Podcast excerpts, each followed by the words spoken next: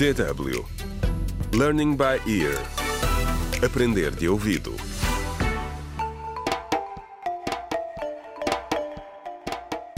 Contra o crime. Olá, bem-vindos ao primeiro episódio da radionovela Contra o Crime, um desaparecimento em Picoa, escrita por Ursílio Noé. A história passa-se no município de Picoa, que fica a cerca de 100 km da capital de Nuxa, um país fictício em África. É este município que abastece a capital com energia na forma de carvão vegetal. É por essa razão que as suas florestas estão sob ameaça, porque há quem corta as árvores em áreas protegidas. O carvão vegetal é a principal fonte de sustento para grande parte da população rural.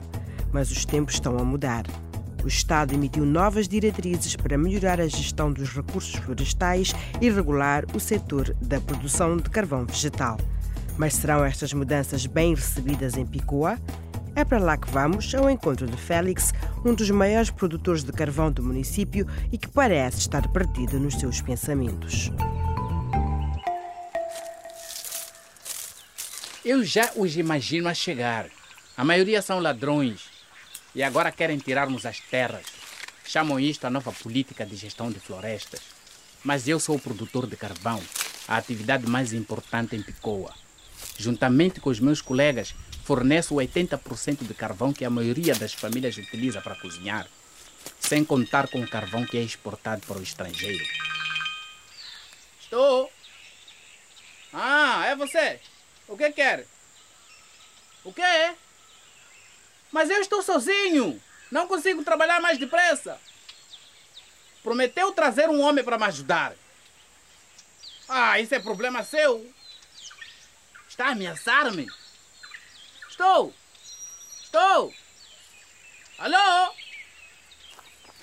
Ah, não sei por que, que esses dois se metem nisto. Estão a deixar-me numa situação difícil. Hum, As autoridades são tão importantes. Só podem estar a brincar, corruptos, todos eles. Dizem, ah sim, vamos adotar e fazer cumprir as novas políticas sobre as florestas.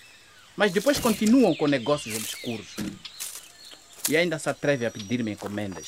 Sabem muito bem que o meu fornecedor de carvão vegetal, de espécie de árvores protegida, foi confiscado. Parece que já se esqueceram que sou o único que mantém isto de pé. Sem mim não conseguiam. E como é que enchiam os bolsos se eu parasse?